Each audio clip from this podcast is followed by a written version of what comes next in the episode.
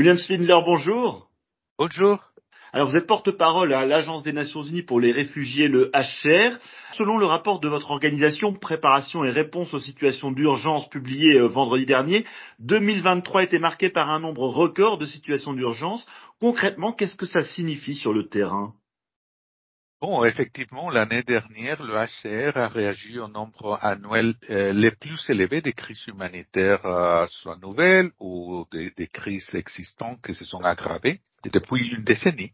Ça veut dire qu'on a réagi pour répondre à des questions, à des conflits, euh, des, des, violations des droits de l'homme, des catastrophes naturelles, événements météorologiques extrêmes, et, etc., qui ont entraîné une augmentation du déplacement. Et, maintenant, le nombre euh, total de personnes déplacées dans le monde a arrivé à le, plus euh, élevé depuis, euh, depuis longtemps. Et c'est 114 millions de personnes dans le monde, soit des réfugiés ou des déplacés internes. Quelles sont les, zones qui ont été les plus touchées euh, par ces situations d'urgence l'année dernière? Bon, on a, on a répondu, euh, par exemple, au tremblement de terre en Syrie, en Turquie et, et, en Afghanistan. Il y avait les nouveaux conflits au Soudan et des reprises des vieux conflits au Nagorno-Karabakh, par exemple, euh, et dans le Caucase, et aussi en Somalie. Et il y a eu aussi la détérioration de la situation humanitaire en République démocratique du Congo et des mouvements de réfugiés et des migrants en Amérique latine, euh, notamment à partir du Venezuela, mais aussi des inondations euh, en Libye et dans la Corne de l'Afrique, parmi autres euh, urgences. Donc le fait qu'on ait eu ce, nombre record de situations d'urgence, c'est vraiment euh, euh, une synthèse entre ben, ces nouveaux conflits, le réchauffement climatique, c'est tous ces thèmes-là qui font qu'aujourd'hui il y a autant de, personnes déplacées de force dans le monde.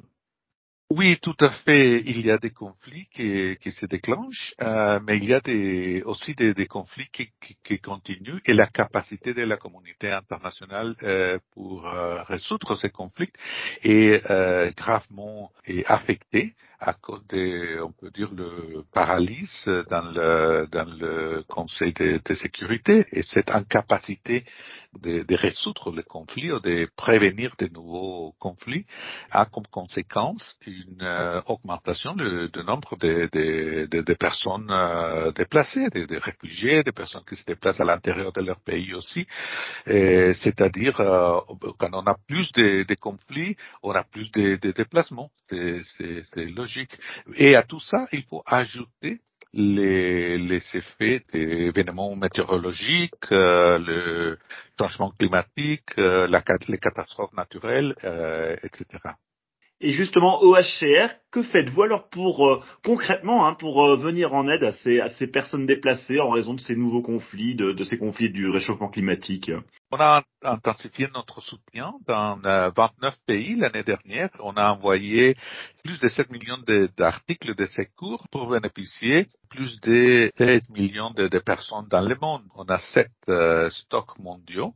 On a livré des fournitures d'urgence d'une valeur de 53 millions de dollars et on a euh, augmenté notre capacité de déployer des personnels du HCR vers euh, ces urgences.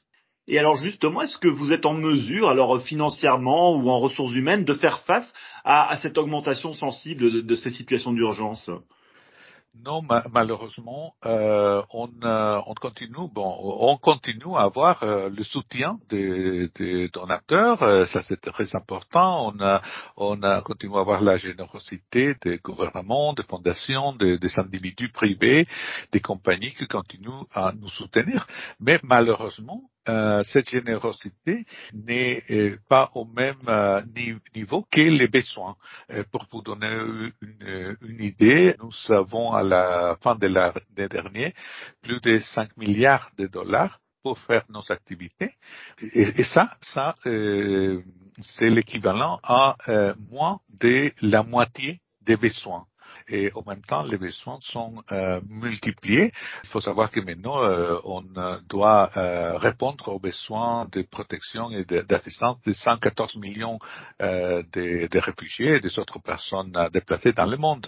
Et ces contributions arrivent à couvrir moins de la moitié des, des, besoins. Et la situation cette année sera euh, similaire. On estime qu'à la fin de cette année, on aura 130 millions de personnes à la fin de, de l'année 2024 et les perspectives pour, euh, pour l'année continuent à être très préoccupantes. William Spilder, un grand merci d'avoir répondu à mes questions.